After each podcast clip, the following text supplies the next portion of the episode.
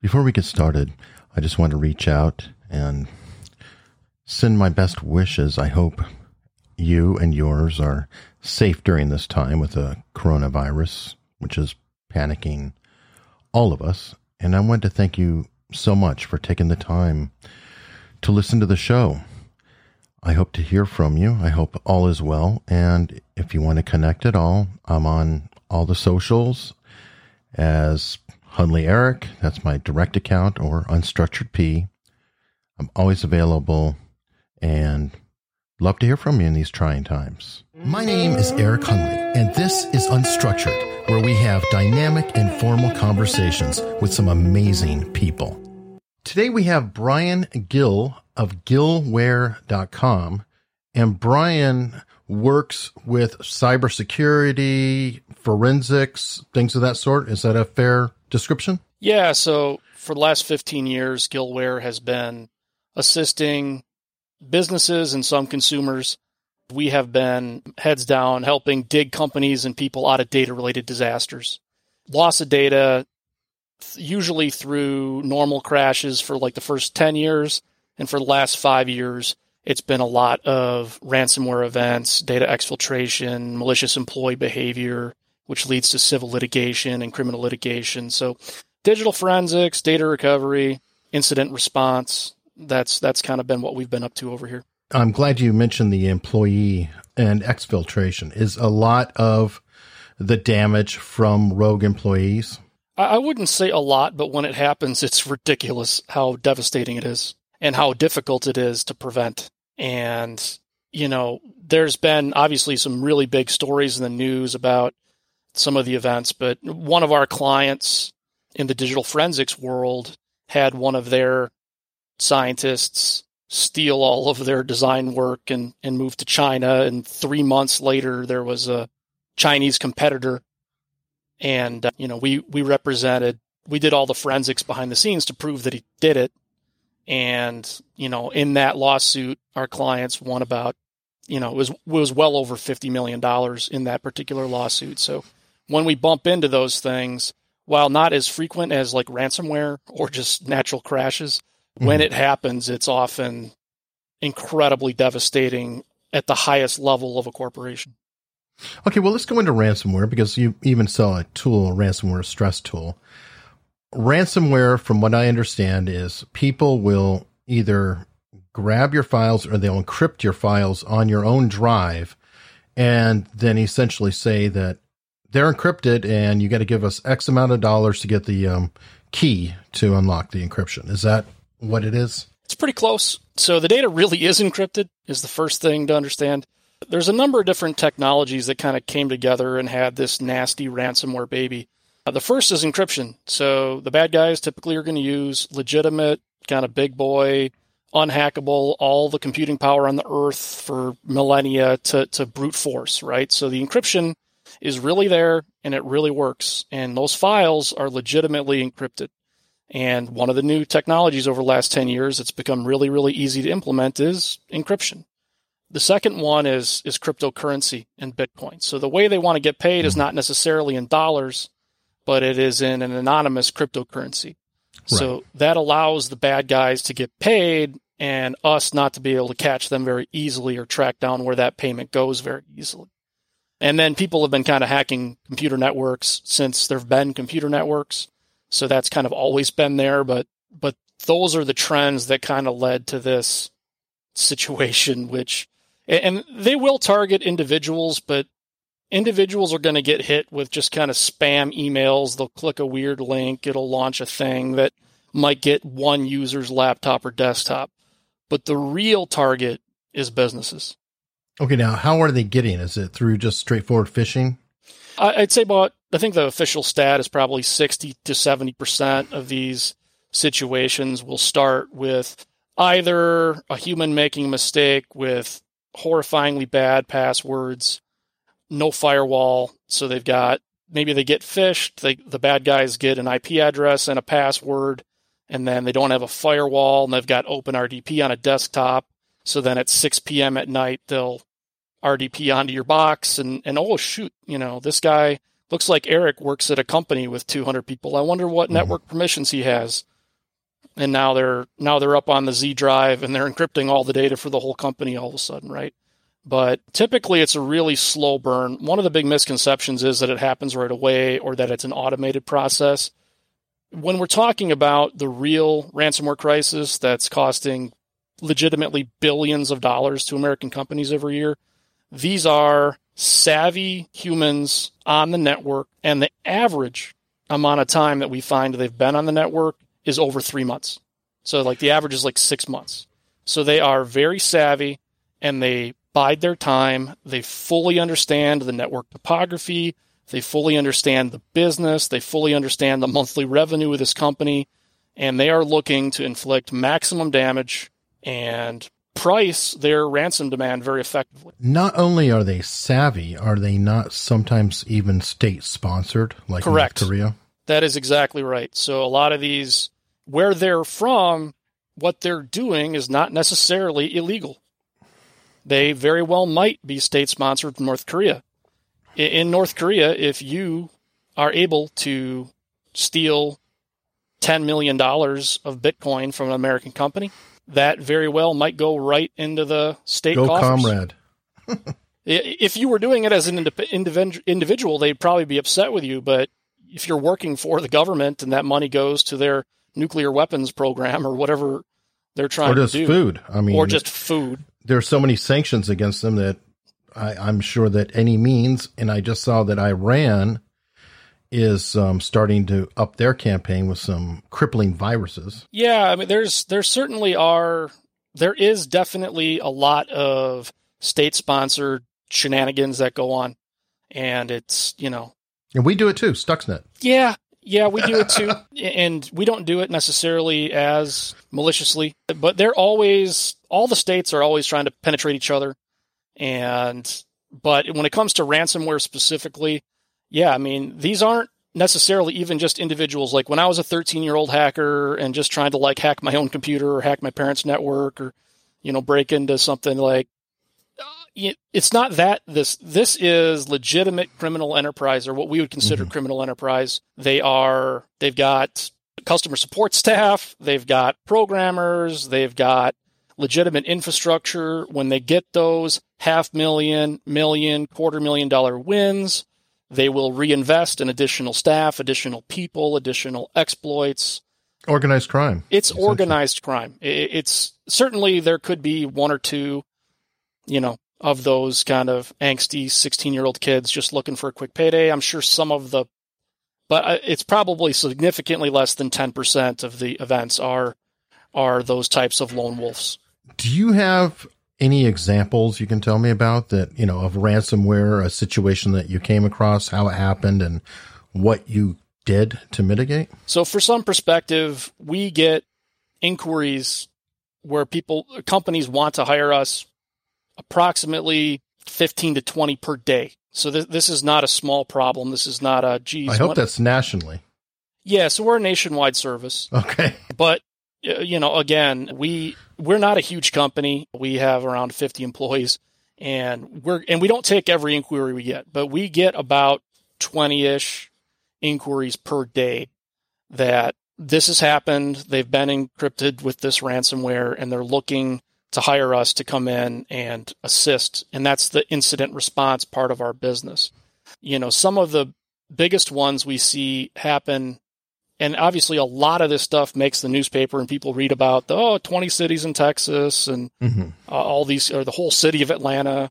Our our biggest client, our our biggest job ever was I, I think it was over 2,500 nodes affected.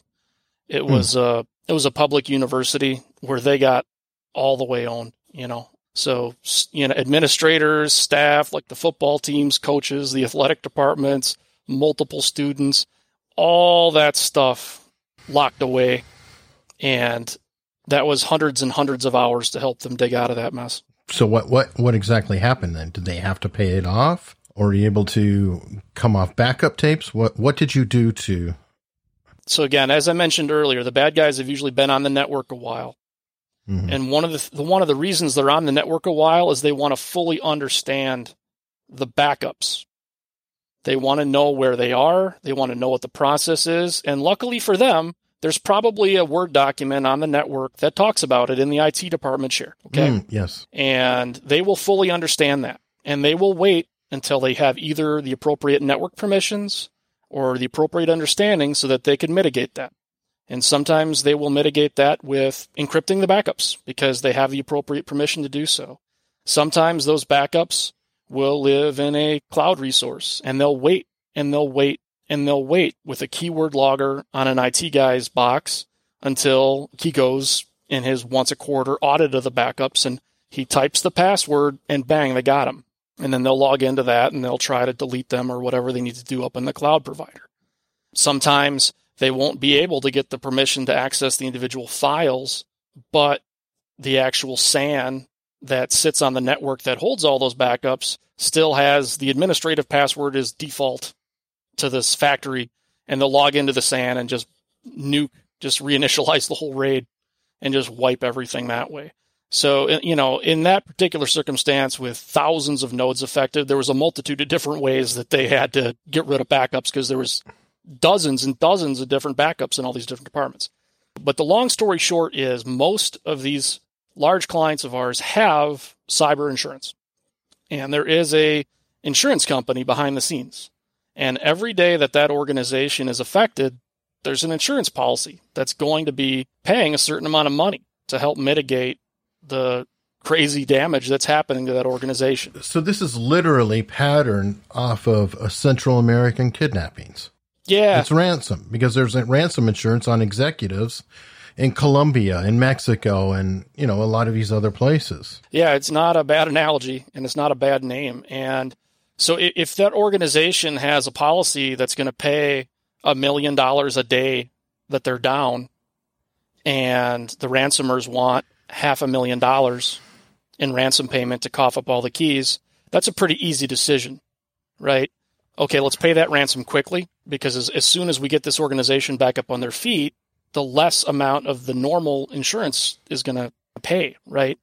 Or we might be in situations where a client doesn't have great insurance and we might use our knowledge on our data recovery side of thing and our computer scientists to try and actually spend the time to try to figure out alternate paths to the data, whether it's trying to unnuke some of the backups. Traditionally speaking, there, there are times that we get hired where we don't even need to because they weren't able to get into the backups because the backups mm-hmm. were effectively protect, protected with a 2FA. So some of the most savvy or off-site, right? Well, they're off-site, but off-site's not good enough, right? If all you need is a username and password to get into those and nuke them, it's not going to help. But our most savvy clients are going to have two factor authentication on those cloud backups or their normal backups where that username and password isn't good enough. You physically need the IT administrator's rotating digit code that's on their dongle or that's on their smartphone. And that is one of the few ways you can actually protect those backups. But when we do our risk assessment services, like less than I'd say one out of 20, less than one of our 20 backup risk assessment clients will actually have that when we walk in the door. So it's one of the things that we advocate for strongly. I'm sure.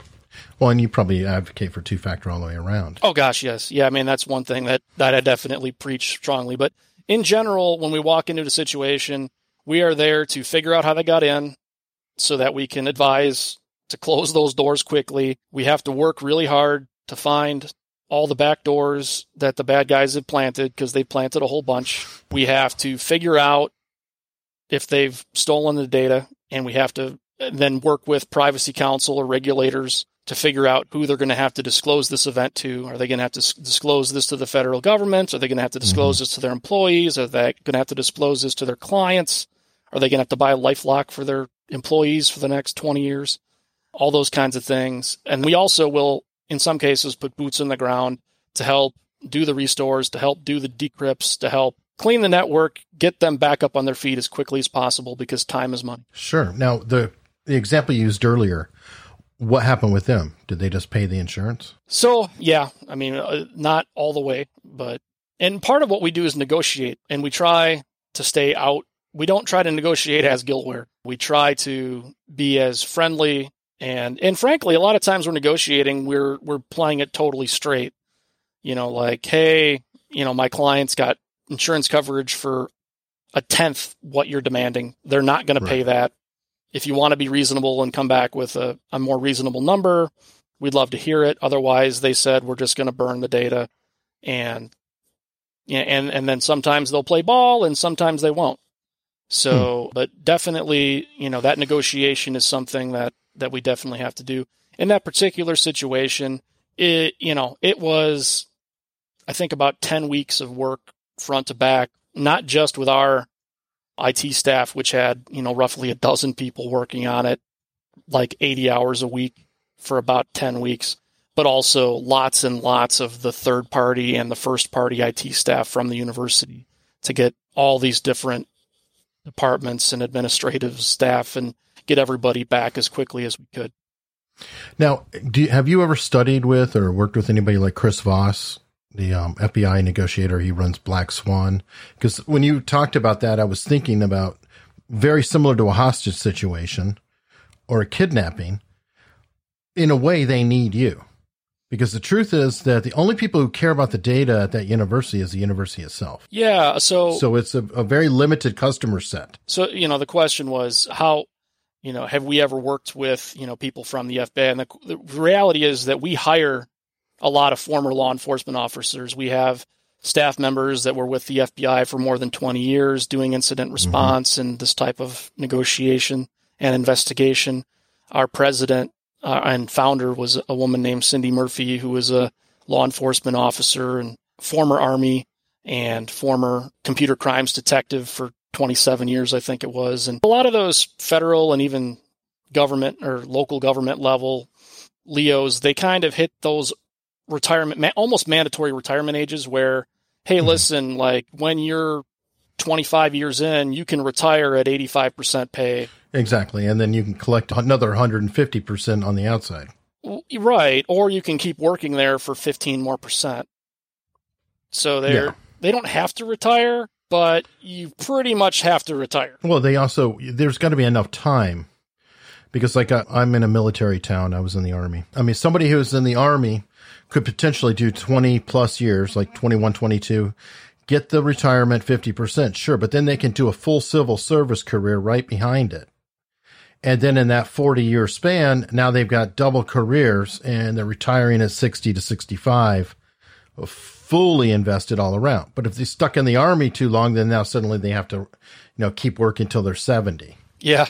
So, you know, former FBI folks, you know, former computer crimes detectives, those are exactly the, the type of people that we have to hire. Well, and that's it's good that you are. Now, we were talking about ransomware, and that's one type of thing. That's encrypting the data and all that. There's also a thing going around which I kind of consider to be a scam. From what I've seen, people are getting the uh, hack list from Yahoo and everybody else that are on the internet, finding old passwords and then getting hold of people and saying, "Hey, here's this password, and I've been watching you watch porn. Do you want me to release the videos? Pay me." I can't tell you how many of those I've paid. I just keep paying. I don't Well, want don't- anybody to know. Why don't you just tape your camera? Save time, man. I, I can't. I can't risk it. It's too risky. I just pay. Yeah. No. I mean, so definitely that's like one of the new Nigerian prince scams, right? And you know these scams are as old as time, and there's there's scams where you know the bad guys are spoofing police department phone numbers. They're calling old people and saying, "Hey, this is Chief such and such over at the police department. I've got you know your your son Jimmy over here, and he's he needs nine hundred dollars bail, and I need you to pay that with Apple gift cards. You know, it, but if you're That's real how the old, police get paid is uh, Apple gift cards. Well, that's you. That's usually the trick, right? Is it all sounds pretty convincing because they can go to like FamilyTreeNow.com and see who's this lady Sure. is and see who she's related to, and they can spoof the the phone from the police department and and obviously they prey on folks that are a little older and a little more gullible in general and vulnerable.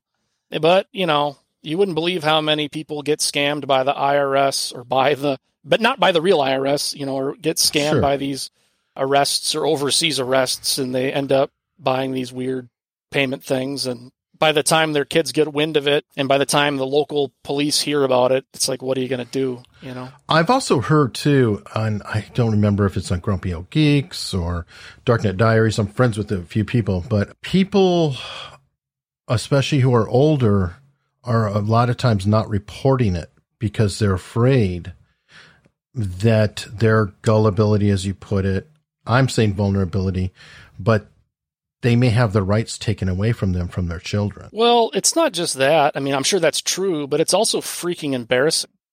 The whole thing's embarrassing. You know, when you get violated like that and you get tricked and you cough up either a bunch of money or a bunch of Bitcoin to a ransomer, the whole situation is is very embarrassing. And it's human nature, I think, to not want to damage your reputation by trying to keep it as quiet as possible.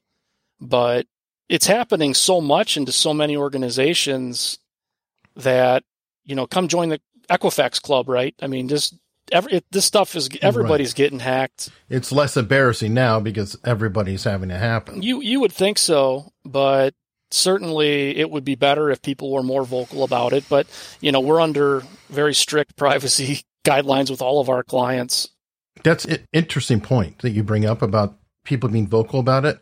Are you familiar with Darknet Diaries? Mm-hmm. Jack Rhysider has talked about that. That he has obviously hackers who tell him their stories and their exploits and adventures, but what he can't find are victims. Yeah. And he very badly wants victims. He's like, well, I'll have you anonymous. It's fine. But this is important stuff for people to know, but nobody will come forward. The IT departments are too embarrassed or, you know, whatever, or they're afraid that somebody will hear them and know that they're talking about their company and they'll get fired. Well, imagine if you were Eric, uh, a CISSP, one of those security folks who worked at Equifax. How mm-hmm. easy is it going to be for you to get that next Fortune 500 security job? Well, it's going to be tough either way, unless you work for the government, because then you can say we need to hire more people to help mitigate the situation. Yeah, because that's the only place you can work and you can screw up royally and get more money. that is the game you've got to have. Yeah, it's a it's a tough thing to get people to talk about it, but you know, if more people talked about it, then it would be appropriately funded at the government level to play defense, and you'd have possibly some federal support for some of these city municipalities that are getting hacked by overseas agents. I mean, imagine that you're a small city in Wisconsin and you control a dam. Right. And and now there's somebody in the eastern bloc of Europe who can do whatever he wants, open that thing up, close it. This is not a problem. And again, I know there's a lot of people out there. We need a smaller government and more local power and let's we're spending too much money. We are spending dramatically too little money at the federal level to support our country, whether that's businesses, small businesses, small municipalities, to actually have things like legitimate firewalls and two factor authentication or, or universal two factor. And a lot of these places have no budget for it and they don't have a staff for it and they desperately need help. Well, some of that is education. I mean, honestly, two factor is not that expensive. Yeah, it, it isn't. And there's a lot of open source you know, possibilities that can be used to very effectively. Well, and it's often not just the platform rollout, but how you do it. I mean, you wouldn't believe how many of our clients they had the right technology. It just wasn't mm-hmm. configured right. Oh, sure. You mean like a lot of admin accounts? I mean, I, I know Jack Rhysider, one of his biggest complaints is if he ever sees an administrator account in the logs being used, he gets pissed. Yeah. And by that, I mean the account name, mm-hmm. administrator. Yeah. Yeah, those the, factory there defaults. should never be. Yeah, it should just, always be because you want to know who did it. So you've got to have literally the people who are administrators doing things under their own name or their own alias, which I've seen done too. The whole making fake names up for administrators and all kinds of different things. Some of them I think are ridiculous. Some are useful. Yeah, I mean on the on the subject of usernames and passwords, I mean that's the most if if anybody listening to this is kind of wondering well, what what are the things that we should be doing here yeah you know the we talked about it a lot you know u2f or two factor authentication like when you log into your gmail when you log into your facebook when you log into your twitter when you log into your bank most of these services allow for two factor authentication set it up. Use it. It's going to add five seconds of annoyance every time you log in. That is the price that we pay for extra security. It's one of the simple also, things. Also, not only two factor, but avoid SMS. Yeah, I would use a, a rotating Google Authenticator code on my smartphone, certainly because, especially when the bad guys are trying to to really specifically penetrate a particular organization. So when they're a specific target, we have seen it where they will go as far as to register cell phones, you know, either get them to get go into an Apple store with an iPhone and say, "Hey, mm-hmm. You know, I just lost my phone, you know, port my number please." And then bang, you know, they get that SMS and they're good to go. So, and again, they usually have the username and password that when they log in, it's like, how do you want to two factor? And some of the options are, oh, email me, ugh, you know, or hey. SMS one of these numbers and it ends with this. And it's like, I know enough about my client to know that there's a handful of things right. that this cell phone could be.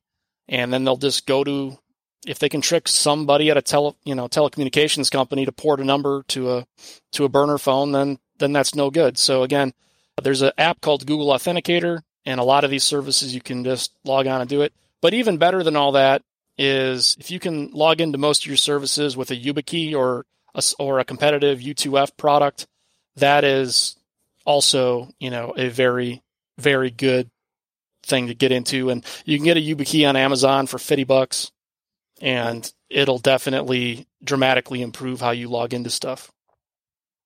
Now that is carrying a separate device though with you beside your phone, correct? Yeah, it's it's the size of a key. It's shaped like a key. You can put it on your keychain. And again, it's annoying.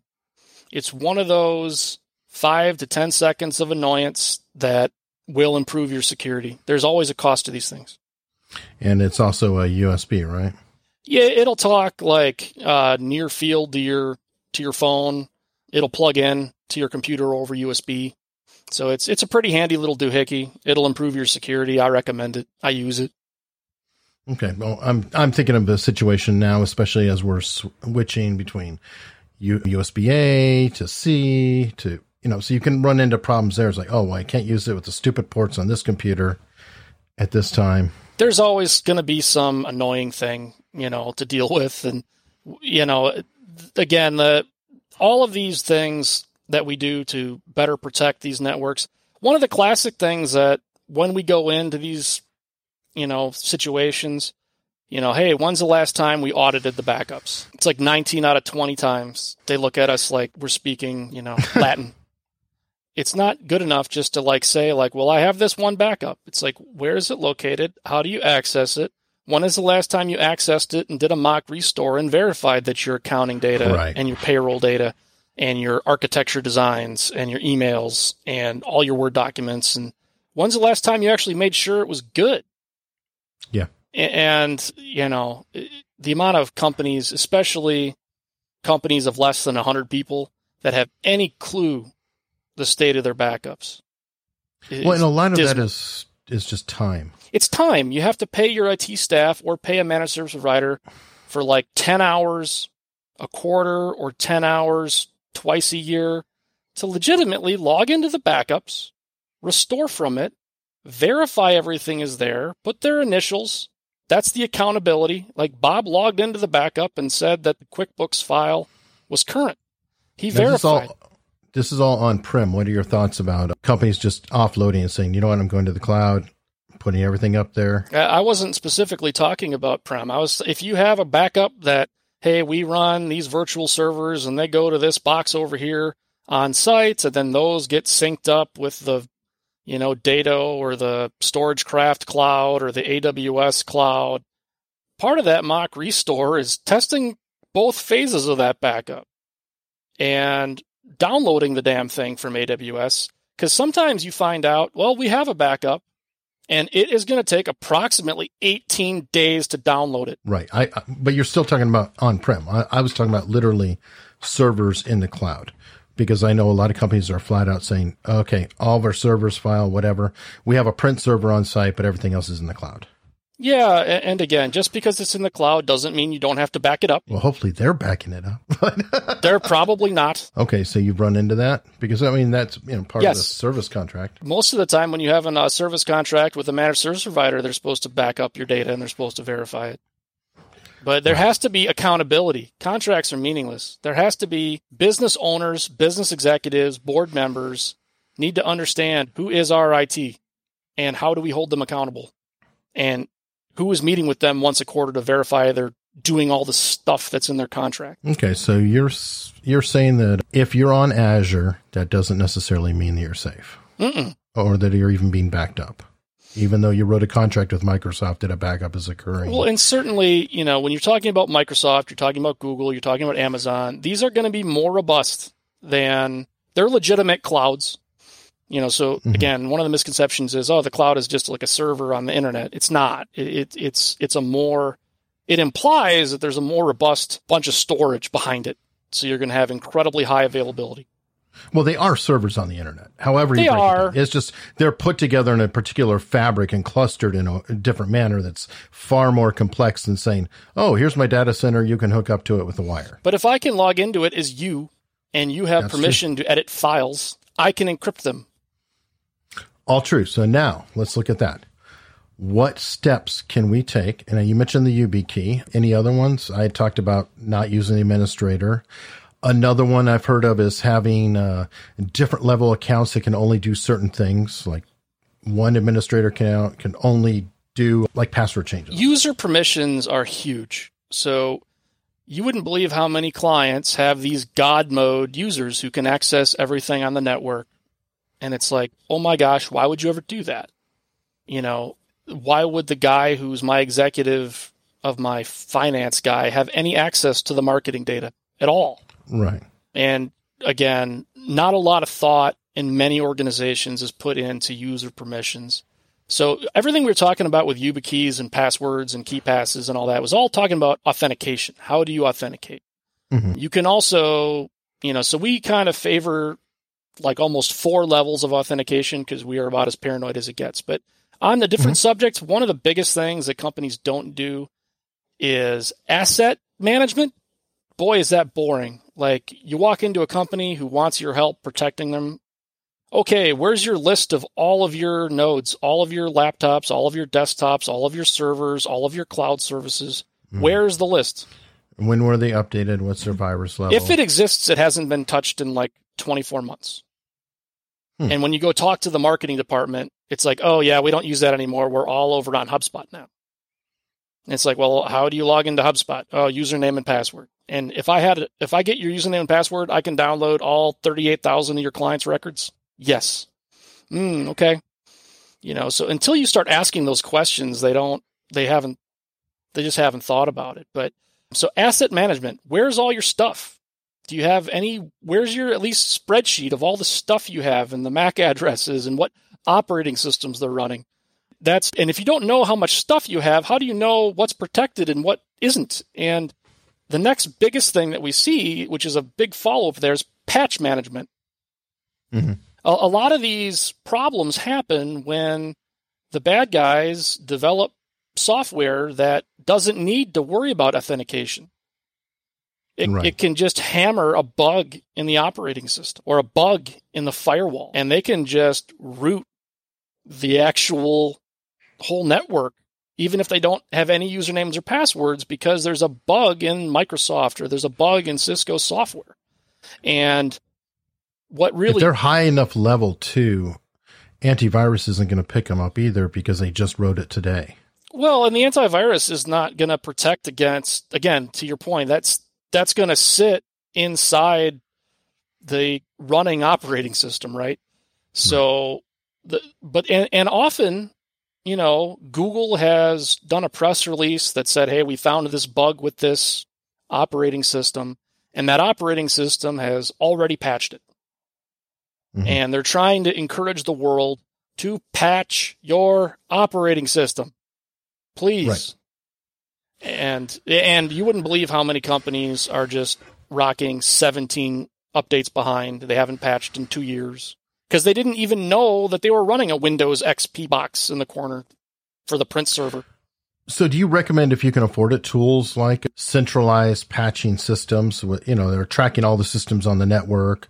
Other things like you know, shutting down all ports on switches, having a MAC address list that's only allowed on every switch, stuff like that. Yeah, I mean, yeah, I mean, definitely, Eric. I mean that that is the type of advanced thing that that I wish that if everybody was doing, you know, the world would not be suffering from billions of dollars of, of ransoms every year and there'd be a lot less stress. But that's the dirty work. And that dirty work never happens unless the CFOs, the CEOs, the board members of these organizations understand enough about this stuff to properly fund it. Well, tell me the truth. You've been around a while. How many times does a company have a great policy, but the CEO doesn't bother with it and they kind of ride above? So if you can hack the CEO or somebody else in the, in the row, you can get right into the network. While everybody else is practicing good hygiene, sometimes power players just, eh, they don't necessarily, know, have the same rules. Oh, it's definitely, yeah, I mentioned that we see lots of incidents here, you know, hundreds and hundreds of incidents a month and that what you're talking about is when those power players don't want to bother with the inconvenience. Yep. We had a company, a small company, about 30 or 40 tax professionals, and it was it was in tax season, and they were working their 90 hour weeks because they were in tax season, and one of their executives did exactly what you're talking about.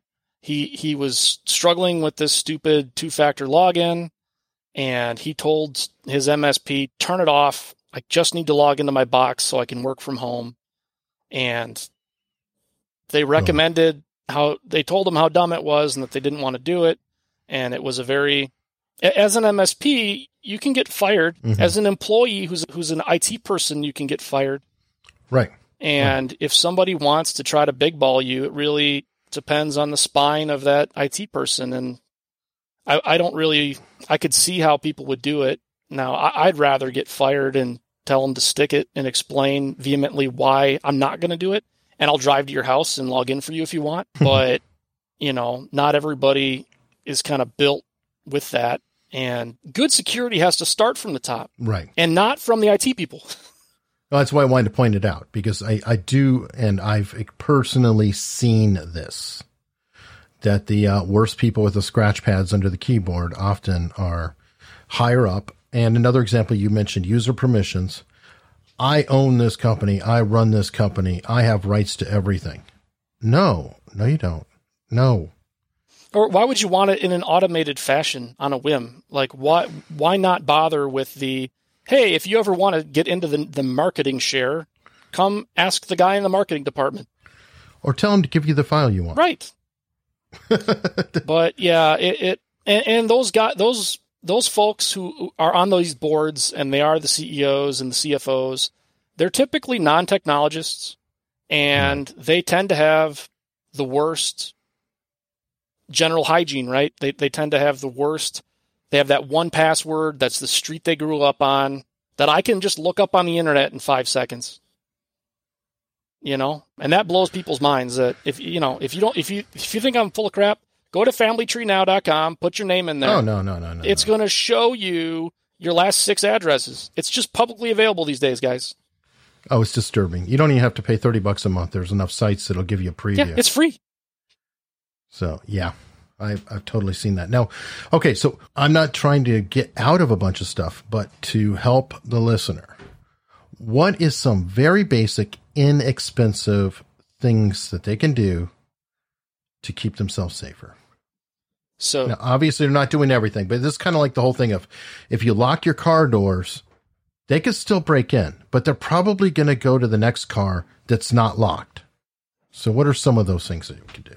So back up your data, inexpensive. There's a company called Carbonite that's been around for like 10 years I think it's like 50 bucks a year. And I'm pretty sure you can set up two factor authentication and set it up. And I'm talking about home users here. Right, right. That's fine. You're a home user or a solo entrepreneur. You know, buy at least the Carbonite or a StorageCraft license and back up your stuff in an automated fashion and set up the two factor authentication and hopefully whatever backup you choose has revision history. So if all your data gets encrypted and then they back up the encrypted stuff, you can go back to revision two. So make sure that you buy a plan that has a revision history and two factor authentication. We mentioned YubiKey, or if you're not going to be comfortable with having to carry around that physical key, set up two factor authentication everywhere. Have a Google Authenticator on your smartphone because everybody has a smartphone. Download the Google Authenticator app for the iTunes store or the Android store and, and use it on every site that can do it. If your bank doesn't support two factor authentication, find a different bank. It's, it's pretty much, or just demand that they have it, and then eventually they'll listen. If you KeePass, so if, if you really, you have to use a password manager of some Okay, I kind was going to ask you about that. that's going to generate big, nasty, unique passwords for every site. You know, we were talking earlier about how the bad guys own and then decrypt these large password databases from places like Yahoo. And now we have 2 billion passwords. And now we can Right. email people and say, hey, I've got your password. Have a big, nasty password everywhere. You're a human. You're not going to remember 45 big, nasty passwords. So get a password. what do you man- think about? I mean, to save money, like Safari suggests like 30 character passwords with mixed characters. It's just built into the browser. Yeah, I again, for me personally, if I if I'm on a site where I need to use something like a KeePass, I'm going to use as many characters as they'll let me. So if if I'm logging into Gmail, 256 characters, you know, because I don't type it. I use a Right. I use a password manager. So again, I I don't want again, you want to use your browser. Well, now you're hoping that there's not going to be an exploit on your Safari browser or on your Mozilla or on your Firefox, and these things get exploited over the time, you know. So I I prefer well, you're still storing them somewhere. I prefer to store them somewhere, and my password for my password database is mm, huge, right. and I don't have it written down anywhere. Other than there is a copy of it in my safe deposit box, so if I get hit by a bus, my wife can find it. Okay. Otherwise, be really suspicious about emails. Dial up your skepticism on all your emails that you get sent. Yeah, as a rule, I always just figure I never use a link in an email. Pretty if I much. hear something from a bank, I'll just go to the bank. Yeah, exactly right. When it comes to, uh, I- I- again, if, if you're a user and you're backing all your data up in an automated way, you're using two factor or U2F everywhere, if you take those baby steps, you're going to be better off than most. Make sure that you patch your operating system. You know, if you're 18 patches behind on your iPhone because you hate the three hours it takes to patch it sometimes, deal with it. When they come out with a patch, it's usually for security reasons patch it because there there are like these zero day exploits for these smart devices where they can just send you a text and root your phone sometimes. So you need to patch. Do you have an opinion? Do you prefer Android Apple. or iPhone? Is it safer? I believe, yeah. I I'll- tell you on our digital forensics side, we have the most trouble hacking into iPhones. Okay. Especially fully patched. Yeah, inc- yeah. If they're fully patched, we got a real problem. Then you got to call Israel. Yeah, there there are a number of.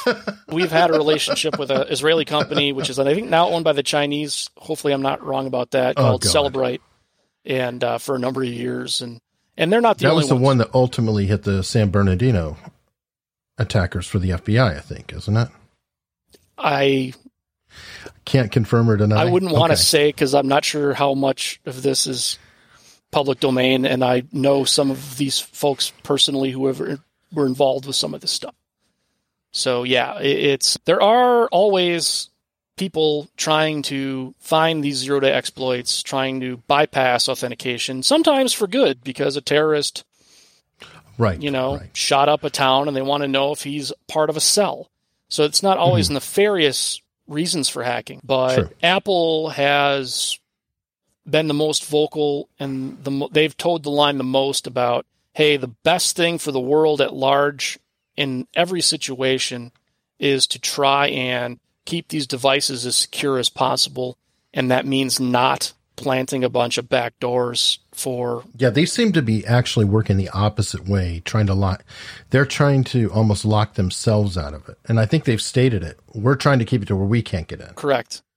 And and there's a there's a monetary reason for that too, right? I mean, they can't Yeah, they don't make money on it. yeah, on the government can't force you to unlock devices and spend thousands of hours of engineering if you actually make it impossible. So, Right. but yeah, it, it's it, it- as much as you know, it, it pains us when we have to try to hack into some of these things.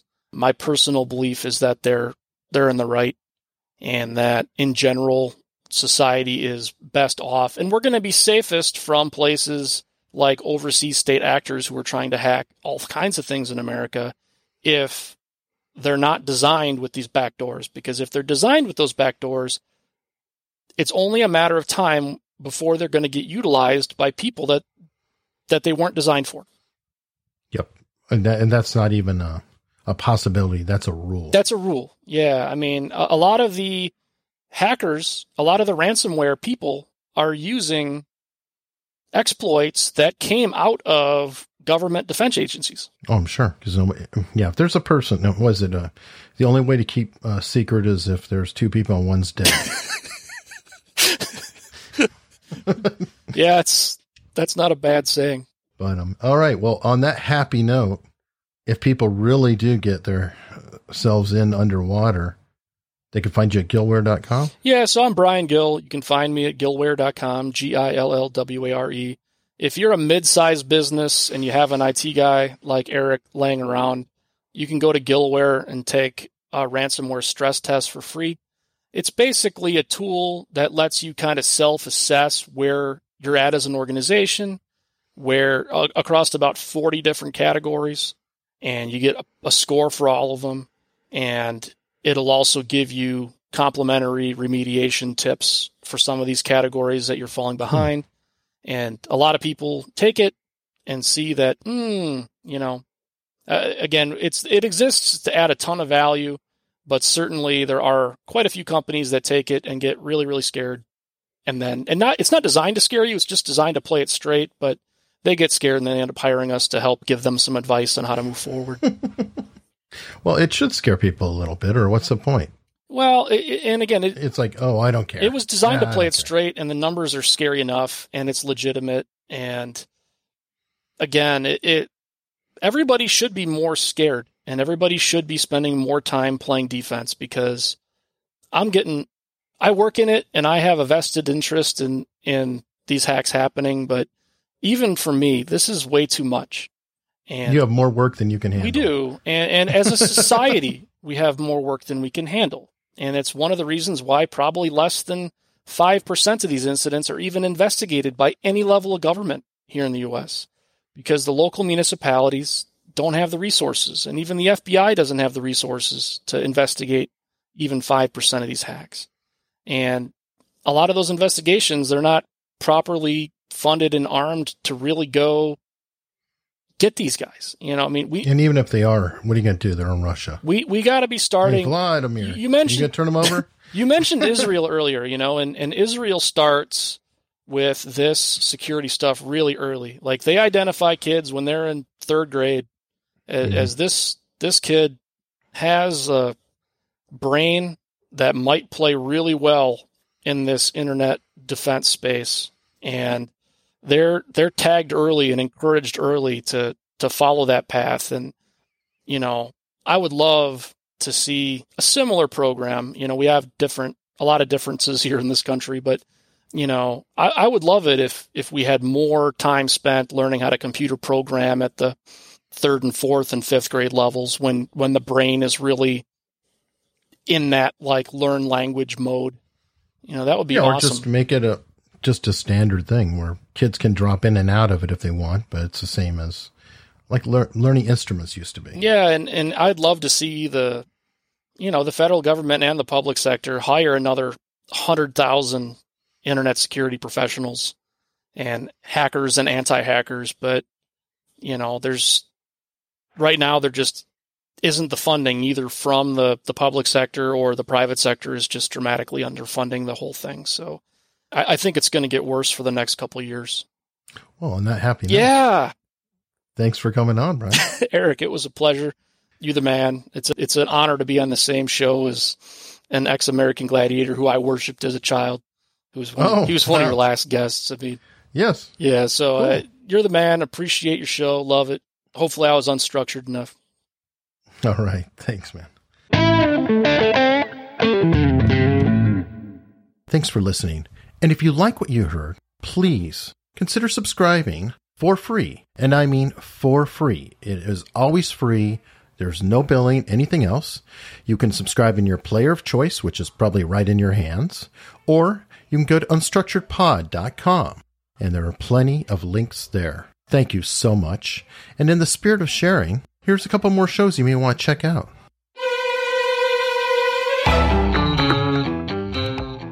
Hi, I'm Tyson Franklin, the host of It's No Secret with Dr. T, which is a small business and marketing podcast. Each week, I interview business leaders who openly share the secrets to the massive success.